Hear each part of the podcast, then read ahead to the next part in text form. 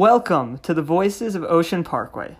I'm your host, Victor Zaytuni, and this is the podcast for every runner using running as a medium to connect to the rest of the world. Each week, I take the time to sit down with a member of our local running community and take a deep dive into the running scene of O P R, New York City, and beyond. If you haven't yet, be sure to subscribe on Spotify, Apple Music, or wherever else you get your content. This week, I had the privilege of sitting down with sub-three-hour marathoner Ralph Tucci. As you'll hear, Ralph had extreme leg speed from a very young age, but it wasn't until his wife gifted him a Garmin that he shifted from workaholic, Chinese food-eating lawyer to a man on a mission to break the three-hour barrier. Ralph and I discussed his origin story in the sport. We spoke about the importance of goal setting and what it means to set a good goal. We dove into his eight-year marathon journey and spoke about mentorship and role models, and of course, the detail of how the run commute came to be. Ralph is a great runner, but more importantly, a good friend and mentor to so many of us. Without further ado, here is my conversation with Ralph Tucci.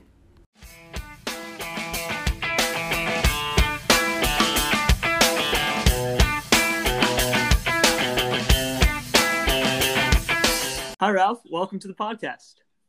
Hey, Vic. Great to be on. Really excited about this. More excited about you having a podcast. Thank you, Ralph. We're all excited uh, to hear a bit about you and to hear your story. Everyone that knows you knows Ralph Tucci, the runner. But why don't you give take a step back and tell us how it all began, where it all started? So where it all started is Ralph Tucci, the runner. Um, so hmm, I guess this is interesting. I don't want to go too far back, but for a brief moment in time, um, as a child, I, I knew. Let me go to my first steps. I came out uh, of the womb running. as, as a child, I knew I had, I could say this um, without sort of sounding too braggadocious. I had exceptional leg speed. There's no question about it. I was able to sprint uh, short distances faster than pretty much anybody. So I saw that in team sports. Like, for example, in football, we'd play two-hand touch, and I would just run to the end zone and have a meal and wait for the ball. Now, that doesn't mean I always scored a touchdown because it was fifty-fifty. I'd actually I'd catch, catch the ball. The ball. Right? That was always a question, so I didn't always get the pass. But I'd be standing there like, hello, hello, I'm here, right? And, you know, like fast breaks in basketball, I was able to break those up very quickly. Like, I'd able to, I can get down the court in like like a second. It looked like a flash. Um, you know, tag as a kid, I could never get caught. And, you know, baseball was re- where I really excelled. We didn't play a lot of baseball in our community, but when we did, um, that's where I really excelled because I had a, uh, I was a pretty decent hitter. And I knew that if I just made contact with the ball, even if it was sharp ground ball, I'd be, I'd be able to beat it out. Mm-hmm. So I always felt I had that leg speed. And, um, and I, I understood the concept of turning my legs over quickly to get from A to B. And pushing myself really hard. The thing that never really clicked for me was long distance running. Long distance running to me looked like something that just otherworldly people did. Like I grew up every Sunday, uh, every year on a Sunday, there'd be the New York City Marathon on T V, and it would interrupt our cartoons. And and and I'd watch that thinking to myself, what? They're running twenty blocks twenty-six times? Why would what? They do that? Like, I can't, when I run down the block, I'm heaving, I'm dying. I'm just like, all right, I'm totally spent. And these guys at the front are running faster than me in my full out, all out sprint down the block for the entire distance. It just seemed like that's, for, that's, that's something other people do. That's something I'll never do. And then, you know, fast forward to like high school, you know, where I went to school um, in Flatbush, there was no uh, formal track team. There was no cross country. I didn't even know what cross country was, honestly, uh, until later in life. I thought cross country only referred to skiing. Little did I know it was sort of running on grass and dirt. I, I had no idea. Um, but we didn't have that. So that wasn't really sort of encouraged. So I never really picked it up as as a formal sport.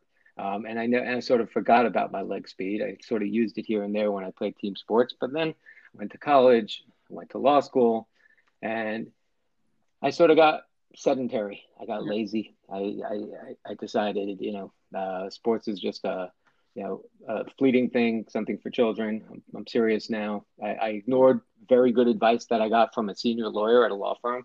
Right after I graduated law school, he said to me, make exercise a routine part of your day. Whatever it is you do, if it's go, go for a jog for thirty minutes or something, do it. Yeah. Just make it a routine. Why? Otherwise, you'll never do it. And I said, I'll never do it. Ah, I'll pick that up whenever I want. Yeah. And sure enough, I never did it. And I spent my first ten years at a law firm working crazy hours, sitting at my desk, ordering up Chinese food, mm-hmm. getting fat, getting lazy. It's always Chinese getting... food. It was right downstairs. It was the easiest thing. Sure. And just it felt like health and fitness was getting away from me. So around two thousand eight, after my son was born, my sister, uh, Vicki Arnstein, who's uh, married to Michael Arnstein, the crazy uh, endurance runner. Um, yeah. Crazy is a compliment. He's smiling if he's listening. Um, she was doing, uh, she was she was starting to run seriously. She'd done the New York City Marathon. And I thought to myself, you know what? Maybe I can run. Maybe, I, I don't know. I'll try it. So I started running a little bit. And right away, my knee was killing me. I was like, I'm doing something wrong or it's not mm-hmm. for me. And I recall, um, I think about, I'd say, maybe a month before I started running, I slipped on a stair and my knee went into the point of the next step really sharply. And it was killing me. And I was like, ah, that's really bad. And I sort of, still today, I still feel some things moving around in that kneecap, mm-hmm. but I sort of ignore it. It's not, clearly it's not an issue yeah, now. It's not, it doesn't seem that it's bothering you that much. But, but at the time I said to myself, oh, this is a problem. Uh, just abort mission. This is just, running's not for me. I'll, mm-hmm. I'll admire people who do it from the outside and you know, I'll never sort of, you know, really, really take it seriously. And then in twenty eleven, um, I sort of forgot about it for a few more years. I was working and Jeffrey Dweck, one of my closest friends who I know since the mid seventies, uh, he was running. He was taking it seriously. He was a guy who was going to the gym, and he was running like seven miles on the treadmill, no problem, feeling great, until he realized after like a year, oh, I could run outdoors. So, so he started running outdoors, and then he got serious, and he hired Coach Kane to take him into the New York City Marathon, and he was really starting to do all these races. And I said, all right, all right, all right. I got to rethink. I got to try this again. So I told my wife about it. And Sharon was extremely supportive. Um, it was Father's Day twenty eleven. I may have told you this, but she bought me a Garmin. And I'm sort of a techie guy. I got excited about the concept of like, I run, it has G P S, and I come back and it like shows me a map of what I did. That's so cool. You're I got to try that. You're more interested in the tech than you were in the running. Yes, yes. So I put on my crappy shoes, right? We all had crappy shoes yep. to start. I don't know what even, I don't even know what I had. I think they were tennis shoes because I played tennis. So I put them on, slapped on the uh, Garmin, got some satellites, waited like ten minutes for satellites, and started, ran to Marine Park, uh, which was, I was living in the twenties, and uh, and came back. And I said to my wife, I said, I just ran two miles. I ran two miles. I'm going to show it to you. I'm going to sync it up with the laptop, and I'm going to show you. It's going to show. Six, it's going to show two miles. It's going to show you how fast I went. It's going to show you every step I took and the whole direction and the route map and everything. You're going to, you're going to love it. Sharon regretted the gift already. Immediately. So I got into it again. I got into it. I got excited because I, the watch made me excited. I saw the run and I, I, I said, wow, what does it even mean that I ran eleven minutes per mile? Like, what does that even mean? I don't even know what that means. Is that good? Like the first questions you ask yourself when you start anything is, am I good? Is that any good? Am I doing you know? it right? Yeah. Am I, yeah, am I doing it right? And then I started picking up a little bit more. I was asking Michael Arnstein for advice. He was giving me some advice. And then like anybody else starting out and running, my ambition got way ahead of my ability. And I started to get pains and things started to bother me again. And I said, oh crap. All right. Yeah. I remember this a few years ago. This is, this is a problem. You know, I'm feeling... I'm feeling knee pain. And that was like, I realized later what that was my I T band, because your musculature and your skeletal system, they're not ready for your brain. Your brain's like, yeah, of course, I'm going to run a marathon. And your body is like, what, what, what is, what's going on here? I, I sort of took a step back. There was a guy I worked with in my office. He was like fifteen years older than me. And he was running and he was running half marathons. And I said, Jim, what's your secret, man? How are you doing this? He mm-hmm. says, you just have to have good running form. I said, all right, I mean, am I doing it right? I don't know. He says, just buy the book, Chi Running by Danny Dreyer. Read the book. That's the Bible. I, I bought the book, learned how to run from the book. Talks about basic things about running form. I mean, I know how people like to defend their running form as um, as their style. And everybody does have a style of running, like Paula Radcliffe with the bobbing head and, you know, Meb Keflezighi with the slight heel strike. Like everyone's got their style. That's totally cool. But there are some best practices. You want to land under your center of gravity. You want to extend your hips. You want to rotate your hips. You want to swing your arms from the shoulder. you want to look forward, like all of those things. I started to thinking, hey, this is making sense. And I practiced each of those on my runs and I got better and better. And then all of a sudden it sort of snowballed into, hey, I'm able to actually do this and I'm not going to get hurt. Yeah. And I can go further and I can start getting faster because I'm doing it the proper way. Mm-hmm. It's not just a fast version of walking. It's actually a specialized technique like any other sport, throwing a hammer, pole vaulting, javelin throw. There's shooting a technique to it, shooting a basketball, right? Why why all those sports somehow have uh, instruction, videos, um, you know, coaching videos, but like this, there's almost nothing. And then you know, everyone just sort of goes out there and gets hurt. And then there's a whole industry to help to put them back together, right? Which yeah. doesn't make any sense. There's a way to learn to run properly. So my suggestion is for people, go on YouTube, immerse yourself in good, proper running form. Um, I can direct you to uh, specific videos that can help mm-hmm. you. Get the book Chi Running, um, learn how to run properly. So now you're in the sport, you're learning how to do it, you're comfortable. Everyone that knows you as a runner knows you as the sub three marathoner now and the guy that was chasing that for so long. So when did the marathon come onto your radar? Yeah, so it seemed like the marathon was just sort of like the next logical step. Um, you know, everyone seemed to do that as sort of the holy grail. Looking back now, and you can be a great runner and have a great running life without the marathon. Mm-hmm. But but at the time, I, I sort of uh, viewed it as, hey, this is what everyone's doing. That's, of course, what, you know, the next step should be. I said, hey, I'm I'm turning forty, I'm thirty-nine. Let me let me get something under my belt before I turn forty. I'd like to get the marathon done. It's a bucket list item. Everyone talks about the wonderful feeling. Yeah. Nobody could ever take it away from you. All that's true. So I attacked it with Eli Deed, who's a good friend of mine, who I also know from the mid-seventies. and, and we decided we were going to run the twenty twelve New York City Marathon. Only problem is it got right. canceled because of Hurricane yeah. Sandy, right? We found something very quickly uh, in the sticks of Pennsylvania, some Delaware and Lehigh Valley marathon on a on a, like a gravelly trail. Wasn't what we expected, wasn't what we trained for, I guess. But hey, first time marathoners, yeah. we take what we can get. We were, we were lucky. We were lucky we could register mm-hmm. with only like two two hundred fifty people in it. Sure. Um, so my goal in that race was one to finish and two to break four hours. Cool. And I was excited to do that. And when I did that, I was like, wow, I actually broke four hours. And I felt pretty good after that mm-hmm. race. So then I started thinking to myself, all right, I could do this again. And it was a great feeling. And I think I can get my time down. But then I sort of struggled at it. I think the reason I didn't progress is because I did not appreciate the value of high mileage.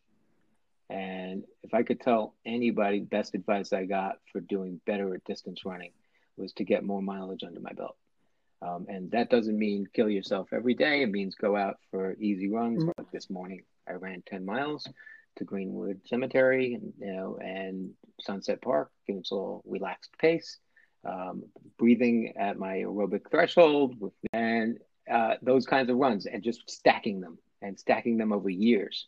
And that just made me better and better because I realized um, it, there's no substitute for doing the work. You can't just will yourself in a marathon to a faster time. Yeah. Uh, you know, that only goes so far. You can sort of fake it in a five K. You can squeeze by in a in a half. Mm. You know, nobody will notice really if you slip those last few miles, right? Yeah. But in a marathon, there's no hiding, and I think people realize that. So the marathon then became sort of like my bête noire. It was one of those uh, distances that I said to myself, how do I crack this thing? I felt like I was making better progress in the five K and the half. Mm-hmm. And I had, I had the, I felt more um, like if I were a professional, I think I would have gravitated to the five K and that would have been my event. Mm-hmm. But because I was an amateur, I wanted to do it all. And so I wanted to do well in the marathon as well. And so I started chipping away at that over a number of years. And it took a long time for me to get to this point.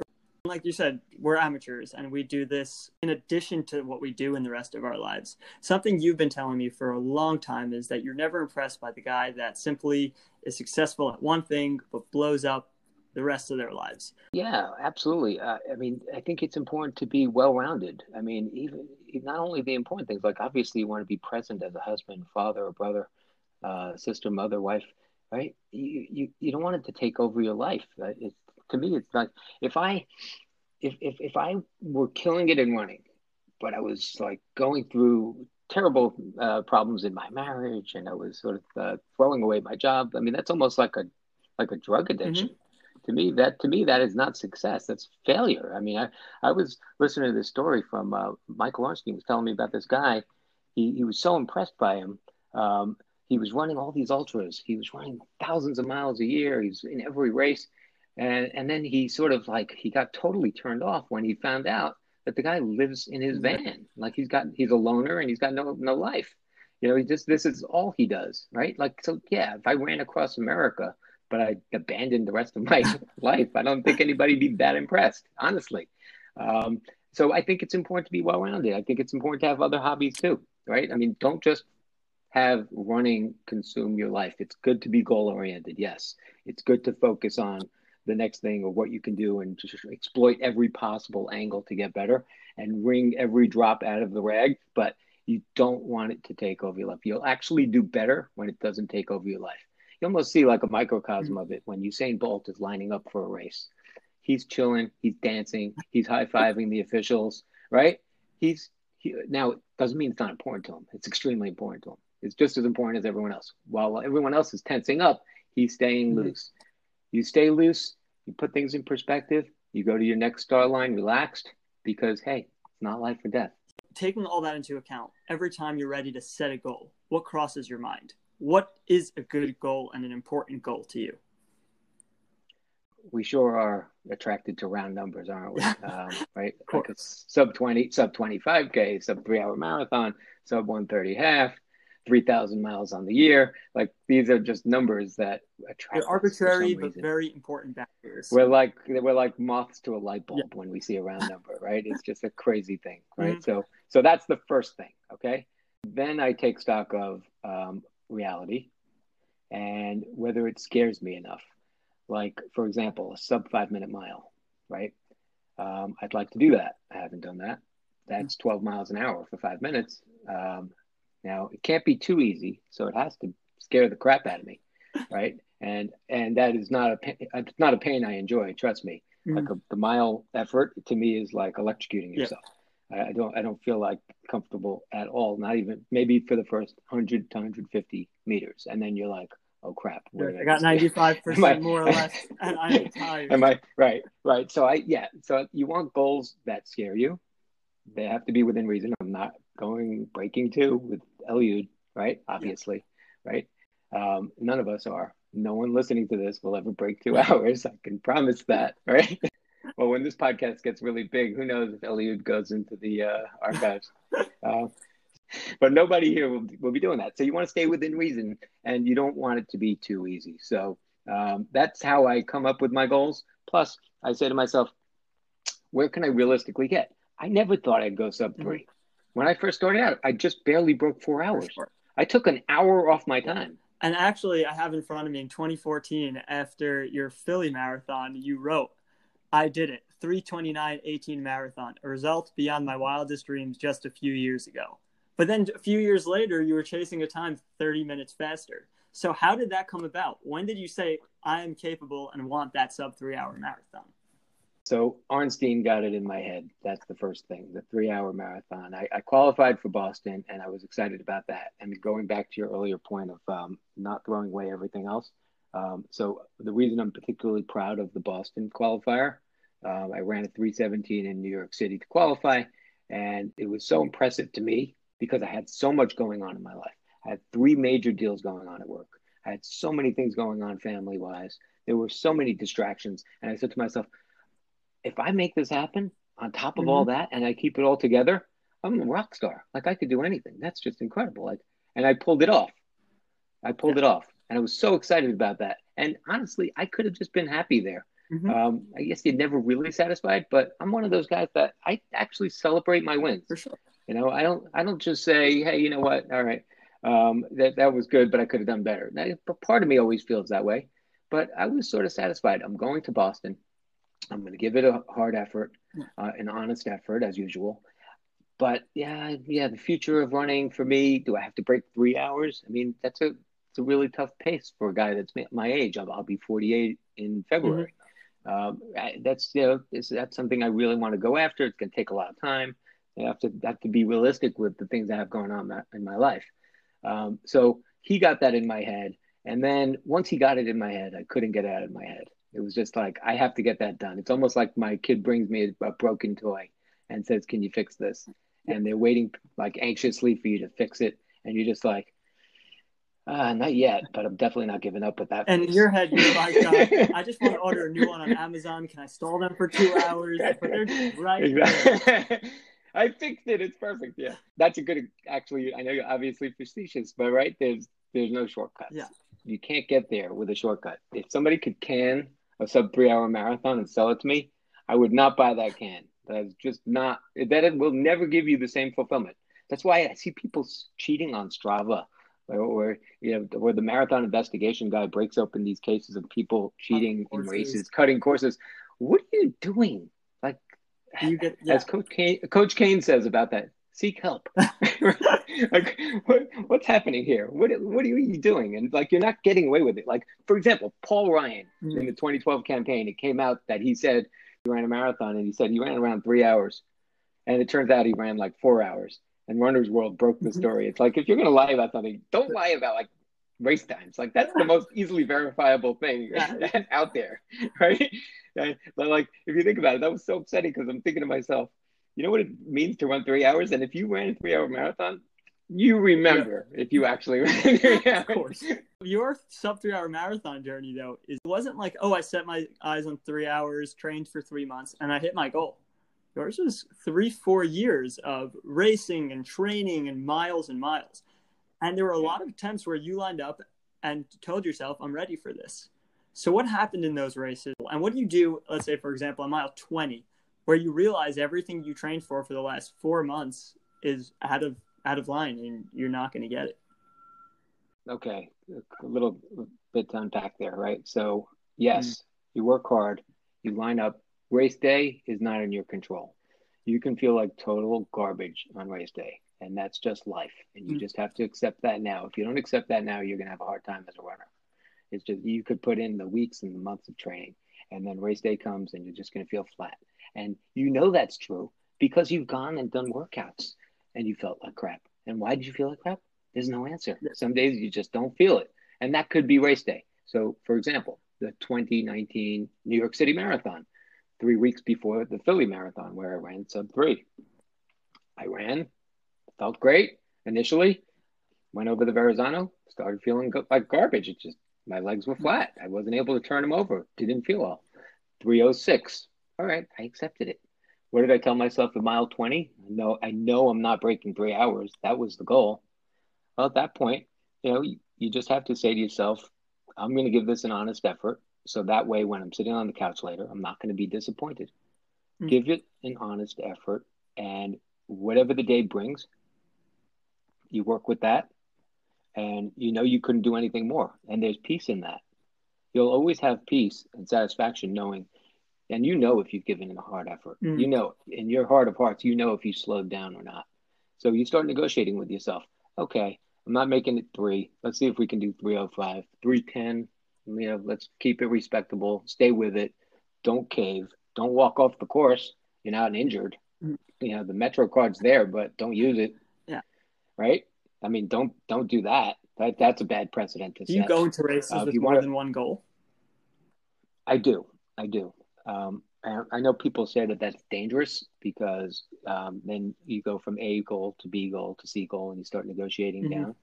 Um, but look, I have nego- I've negotiated with myself in every race. So it's always a battle.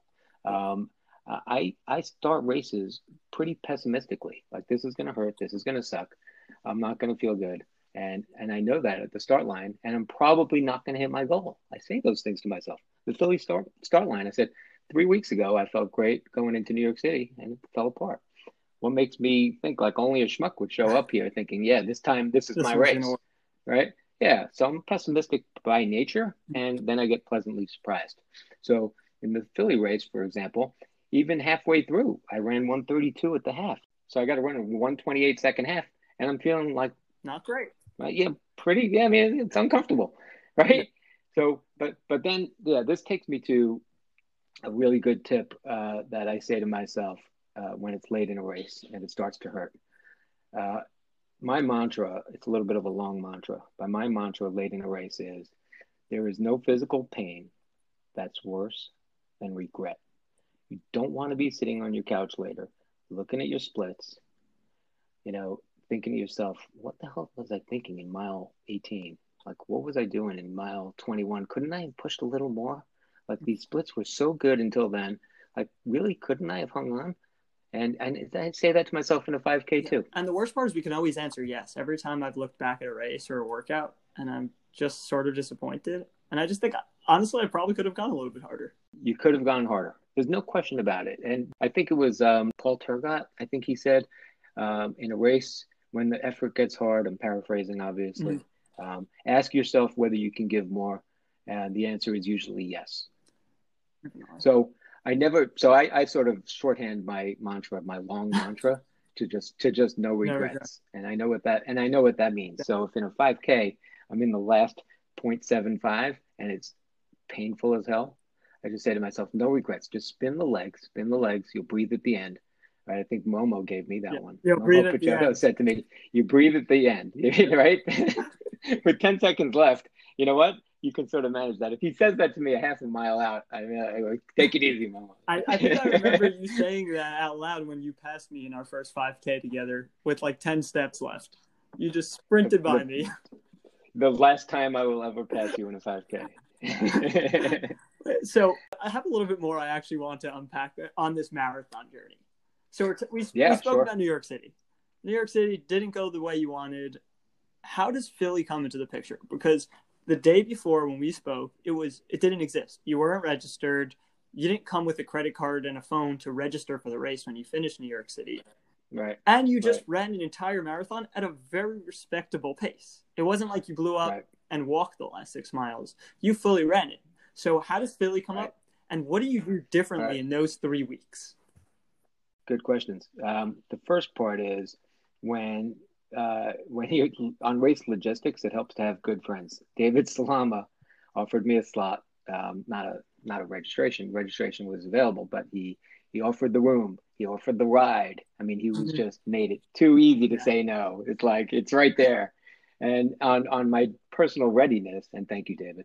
But on my personal readiness, right, I felt, hey, if you do a lot of mileage, you can recover from these things. I mean, I was doing one hundred mile weeks going into these races. So I already have that base. I've been recovering. I don't think you really need a taper. Uh, one of the, another thing I learned from Arnstein is that the taper, I mean, Arnstein and taper is sort of like an yeah. oxymoron. There is no there is no taper because his view is you get stale.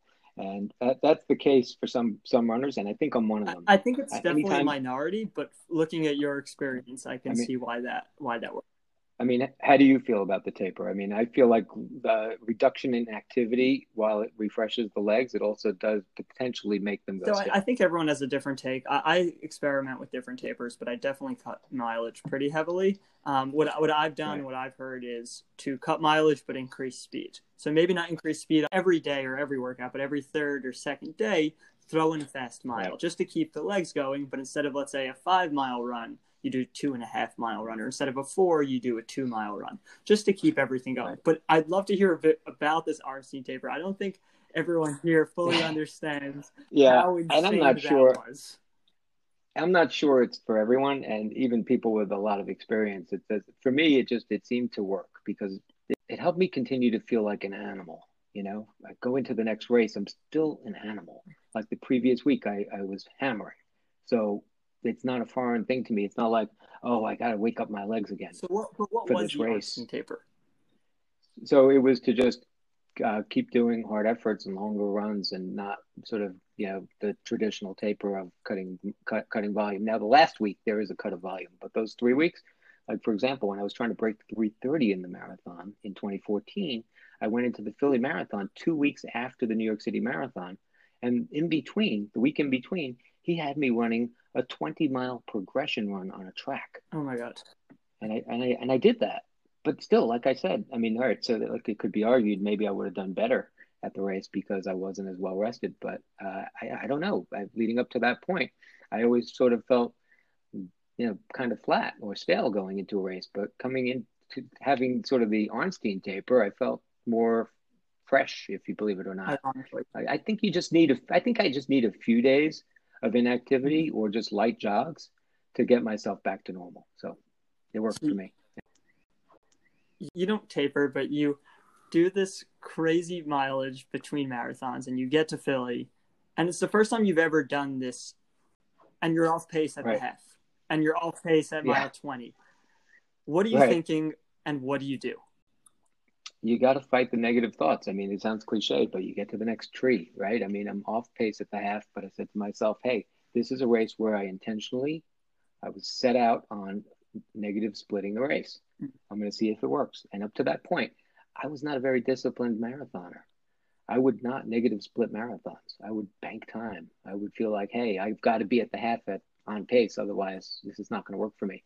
And this was really the first time where I was very disciplined. I said, I'm just not going to cross the halfway mark faster than one thirty. I'm just not going to do it. I refuse. I'll, I'll stand at the I'll stand at the halfway mark, waiting for the clock to tick before I do that. I will not make that mistake again.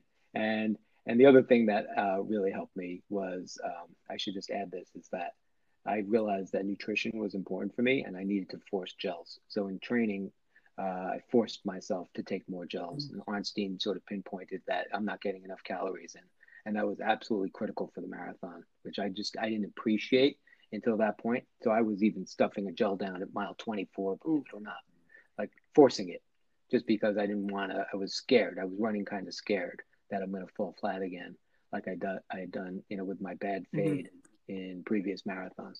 Um, so yeah, at the halfway point, you start negotiating with yourself. It's funny. You say to yourself, "All right, look." I didn't run three, I didn't run sub three, uh, you know, two weeks ago, three weeks ago. Well, you know, all right, it's just not going to happen again. It's not the end of the world, right? Give it, give, like I said, give it the honest effort and you'll still feel good about yourself. But something clicked and I said to myself, hey, you know, I, I might have a shot here. And the tailwind helped in the last ten K. Um, my mantra helped. You know, you don't want to you don't want to travel somewhere for a race. It's one thing to be in New York City. You don't want to travel to Philly and stay overnight in a hotel room and then sort of be out there and say to yourself, I'm just going to slow down in mile twenty-two. Like, you just mm-hmm. don't do that. You know, when, when you travel for a race, for some reason, you take it more seriously. Definitely. Like you said, you took it more seriously and you dropped to the low six thirty pace for the last five miles. So how? Yeah. So, I don't know. I don't know. Look, again, look, I'm a guy, when I did my first five K, it was twenty-five minutes and change, and I was hyperventilating at the mm-hmm. finish. Like, I'm that guy. I'm like every, I'm every runner. I'm every runner Joe. Like, I'm that guy. I've progressed from there, heaving, hands on my knees after a five K, to running six thirties at the end of a marathon. I, I, I the only thing I could say is you have to trust that if you keep working at it, keep putting miles in the bank, doing the work, you will succeed. It's almost a, almost a guarantee. I said race day is not a guarantee. It never is. But you will get better if you run more. I think everyone hearing this has a lot to take from that. I'd like to touch on something else I think is very important to you, and that's family. And, and like you mentioned earlier on, your wife and your family have been really supportive. But something you always mention here and there on runs is the spot your dad has played in your life Um, and in your inspiration for running, um, a bit about that. And when you're in the race or thinking deep on, is, does he come to mind? And what energy does he bring to you? Right. Yes, my dad ran pretty regularly. Um, for him, it was in the nineteen eighties. It was sort of the jogging boom, and it was actual jogging. So in the seventies and eighties, jogging was really promoted as a form of getting healthier and losing mm-hmm. weight. Um, every single day from our house on East Fifth S and T to, I'd say, he said he ran seven miles in seventy minutes or something like that every mm-hmm. day. So I assume that was a ten minute pace, and he was going to, like, I guess, Caton Avenue and back mm-hmm. or something, if I had to calculate. um, and that makes sense. And he always came back a sweaty pig, like he was dren- drenched. He had his New Balance shoes and his, his his singlet and his shorts and his the short shorts. And this was what the eighties look was with the headband. And he had a good routine. That was his thing. He went and he ran in the morning, and then he showered and went to work. Um, but I think for overall health, um, what he was missing uh, was, I think that health is a three-legged stool. There is the exercise, there's the diet, And then there's the stress. And I feel like stress related to that is uh, sleep, getting enough of it. Um, and I feel like he, two out of three of those, he did not check the box. And so he passed away of a heart attack at fifty-six years old, um, even though he was an avid runner. Uh, so my take on that is um, just obviously not talking about him as a great father and everything else, but just talking about it from the running perspective. Um, I saw that he was motivated. I saw that he had a routine. And yes, that part sticks out. And I do think about that from time to time, especially on Ocean Parkway, because I'd be going to school on my bus and I'd see my dad. And like sometimes I'd shout out the window and he'd wave at me. And a lot of people honked him down and waved to him. Uh, he was sort of like in the same category of like the, the Harry Cattons of the community, who everyone just sort of knew and they were yeah. a fixture. And today those people are like David Balassiano and Solly Ullman. You know, they're just out there all the time. Mm-hmm. So yeah, no, uh, it's a wonderful memory of my dad running uh, uh, on a routine basis and being very consistent about it.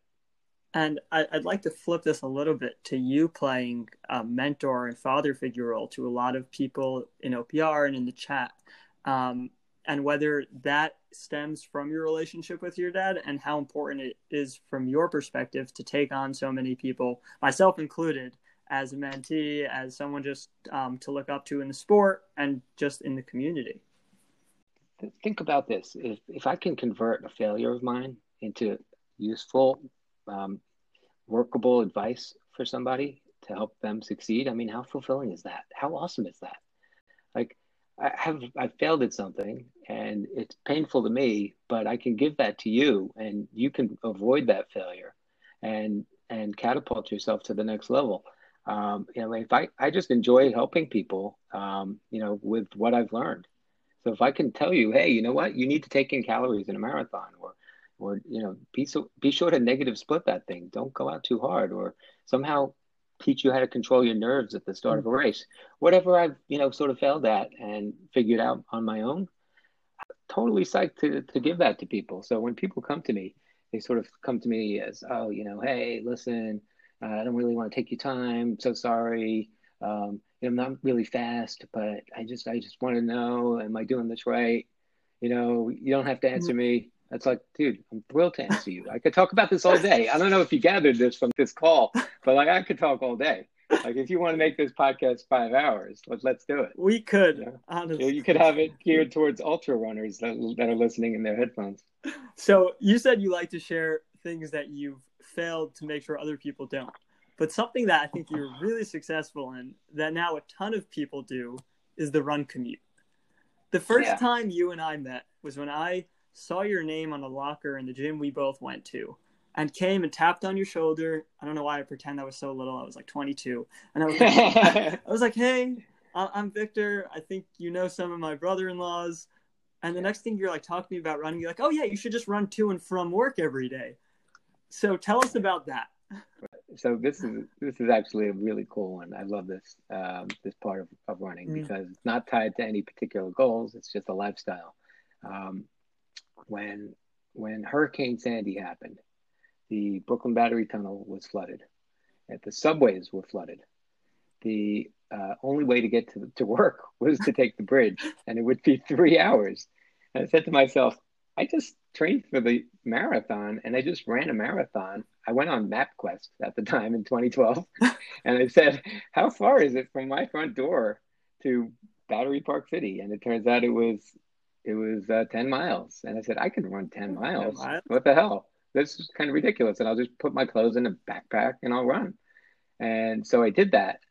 And then I got to work. I was like, I got to get home. so so I dried my clothes. I really didn't think it through, and I put the same clothes on, and I, and I ran I ran home, and that was like a twenty mile day. It's like a pretty big day. Definitely. And I said to myself, you know, hey, I could actually keep doing this. There's no reason I can't keep doing this. I this is could be a way of life. Now every day, that's kind of nuts. There was actually one week where I did run to and from every the day. Perfect week. Yeah. Yeah, I ran Monday through Friday, and I ran ten miles in, ten miles home, and it was one hundred miles in five days, and that was a goal. So I made a goal out of that, mm-hmm. but like that's not, to me, a lifestyle. Some people do that. Arnstein ran from like Riverdale. He was running eighteen miles each way. Oh my God. Um, and at the time, one of the things that kept me going with this was I would listen to um, ultra runner podcasts because these guys would talk about two hundred twenty mile races. And anytime I was listening to these yahoos talking about these crazy distances, I'd say to myself, what's the big deal running from Prospect to the Brooklyn Bridge at this point? Like, this is like, there's yeah. nothing left. Like, this is the joke part of their race. You know, it's mm-hmm. like, they don't even talk about these miles in races. It's like, huh? So that inspired me to think there are people out there that are doing a lot more. And I think a lot of newbie runners that read Born to Run and they, they think about the Tarahumara uh, runners in Mexico. Mm-hmm. They listen to, they, they either listen to the audiobook or they read the book. And I think that motivates them also to think about distances and how distances can be perceived differently if you look at it in the context of what other people are doing. Definitely. So that helped me with the run commute. And ever since, I've been running to and from work. And it's sort of part of my life. And so there was one year where the gym that you shower in actually put up a sign and said, if Ralph Tucci runs to work, why can't yeah. you? Right. Right, just to make people feel like uh, crap about themselves. But the, the goal was to inspire them, right? So they actually made a poster of me saying, Ralph Tucci ran to and from, you know, he runs to and from work, right? You, sh- you guys should try this. And then people started coming up to me in the gym telling me that they tried it. And then I, I asked them, and really most of the questions were about logistics. It's like, so you buy deodorant and you leave deodorant? And I'm like... Yes, yes. You have to have two separate lives. Yes. Imagine that you're like a double agent. You have your home locker and your work locker.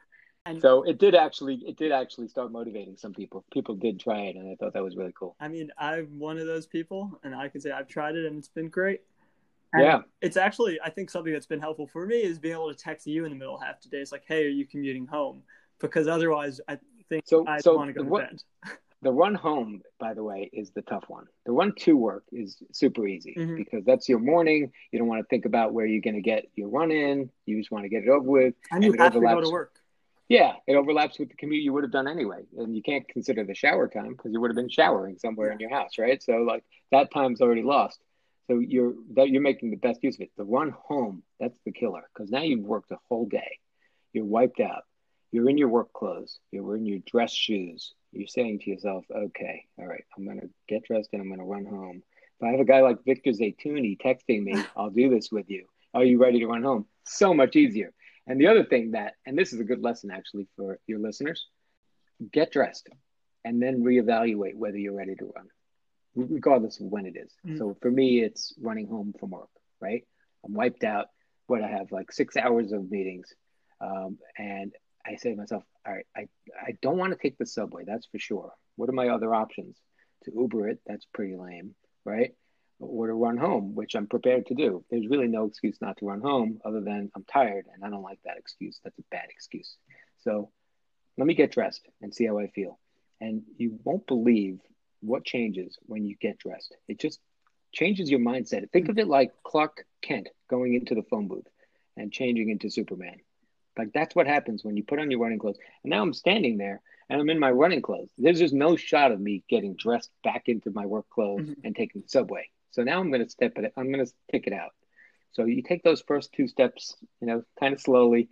You start out slow. You know how it is when we're headed towards yeah. the Brooklyn Bridge and you're like, uh, there's a lot left here. I don't know. At that point, but, you're looking but, at every subway saying, will they let me on? Let's put it this way. Since twenty twelve, I've run to and from work with a MetroCard in my in my waist pack.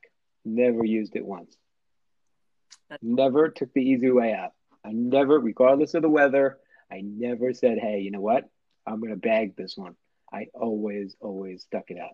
And that's what makes you better because you take those lessons home. Like, that's mental training too. That's not just physical training. Of course it's physical, but the mental training aspect is you, you just don't give up. So now when it's a race and it's absolutely miserable, like the Boston two thousand eighteen race for me. Mm. It's pouring, headwinds. You can read all about it. I wrote a whole article about it. I'll put the link in um, the show notes. Do that. Yes. And it, it, yeah, yeah, if pe- people want to read that, you can read a story about, you know, sort of persevering in the face of just complete and utter doom in a race. We're talking vomiting, headwinds, the entire length of the marathon course, mm. just miserable freezing conditions with rain. and you stick those out because guess what? You're conditioned. You've practiced sticking it out. Yeah. Now, here we are. It's actually officially twenty twenty-one. What keeps you motivated? What are you excited for? Hmm. So I've started reevaluating a bunch of things in terms of my motivation. Um, I've hit time goals, and time goals to me aren't everything in running. So, you know, people are listening, like, you don't have to have a time goal, right? You can have a mileage goal. You can have a, I got out every morning, right? I like this, this past spring, I ran one hundred days in a row. I thought that was easy. On paper, it sounded easy. I was a run commuter. Mm-hmm. I, you know, I, I could do that. But after like, you know, eighty, ninety days, and after a while, you're like, well, I'm just suiting up every single day now. You know, it starts to wear on you. It's sure. Like, today I'm not really feeling it, but I'm kind of in a run streak, so I may as well try and continue it. Yeah. Um, and so, like, there's different kinds of goals. Maybe your goal is to, you know, socialize and be more active mm-hmm. with people, you know, get, you know, connect with friends, or or maybe raise money for a charity. You know, like there's people in the city who are raising money for, you know, people affected by the pandemic, restaurants and small businesses, and they're, you know, and the needy, and they're just raising money yeah. um, through running. Uh, like there's different ways to make goals. So for me, motivation wise, one, I'm staying healthy. So I'm still a fifty to sixty mile a week guy all year round. Mm-hmm. Like even if it's just easy miles. Um, I do have some goals that are still out there that are time goals. Cool. I do want, I want to run a sub five minute mile, which I hope you'll pace me to. I'll be there at some point. You tell me when, You're, and I'm there. I will be staring at your back. And, you know, I, I'd like to also run a fifty mile distance at a time, because I just want to see what that feels like. The furthest I've ever run is thirty-four miles. And I was kind of like really tapped out at that point. But that was like in twenty fourteen or something, or twenty fifteen. Sure. It's so crazy to hear yeah. these goals and to rewind forty minutes ago and hear you saying, hey, when I went for that first run, it was like almost two miles. I was so excited. That's right. Um, it's just like, this is the progression that you can expect to make. It's super exciting for people who are just starting out, mm. especially when you're starting out. The P Rs are just so abundant. Now I'm like scraping for one second in a five K. But at the time, it was like, hey, I P R'd in the five K by three minutes. It's like unheard of things. I went for a morning run on Tuesday, and it, my watch said, P R in the ten K. You know, it's funny you say that. So, like, when I first started out, I was running on the West Side Highway in twenty fourteen. And I remember I P R'd in the ten K and then showered and went up to work. And I had such a phenomenal day. And I just said to myself, like, there would be peace on earth if everybody ran a ten K before work or whatever, before their day started. Like, it was just like, I was just so, everything was complete and integrated in my life. I saw everything clearly. It was just such a wonderful existence. I P R'd in the ten K. Oh, you know, you want to have a meeting for three hours to talk about this issue that we talked about last week? No problem. Let's do it. So for anybody studying poli-sci, when you're at the U N one day, tell them, just have everyone run yes. a ten K. That should be required to be in the U N General Assembly, is that you run. I love that. Yeah, it would definitely make you better. Um, it would give you a better outlook on life. No question about it. Well, Ralph, this was really fun. Any parting wisdoms?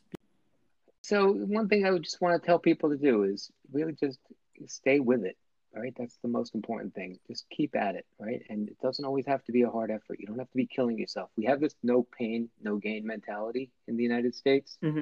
I think it's just how we're brought up. Like it's an Arnold Schwarzenegger weightlifting mentality where you tense up and you you feel like you have to struggle.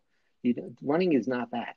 Running is, is if there is pain, there's no gain, right? Mm-hmm. You don't want to be tensing up. You want to run relaxed. You want to run easy.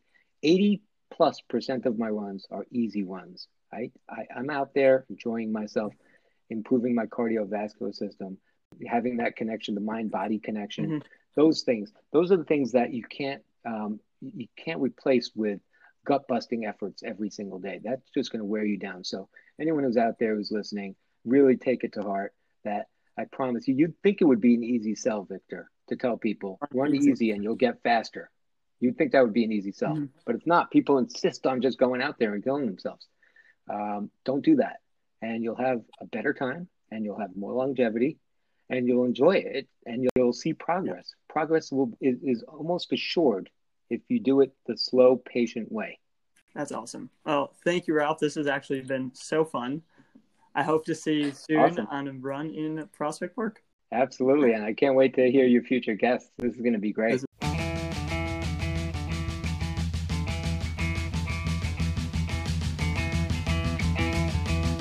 As you can probably tell by now, Ralph is a well of running knowledge and experiences.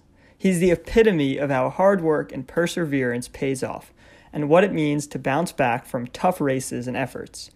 Check out the show notes for a few of the resources Ralph and I discussed, and feel free to reach out to Ralph for any guidance or advice. Ralph took me and many others under his wing early on, and I, for one, would not be the runner I am today without his help and guidance. You can find him on Instagram at Ralph Tucci. As always, I welcome any feedback and recommendations. Be sure to follow us on Instagram at Voices of Ocean Parkway or to shoot us an email at voices of ocean parkway at gmail dot com. Next week's guest will be fifty-time marathoner Adele LeBose. You heard that right, fifty-time marathoner. Until then, this is the Voices of Ocean Parkway, hoping to catch you on the roads of O P soon.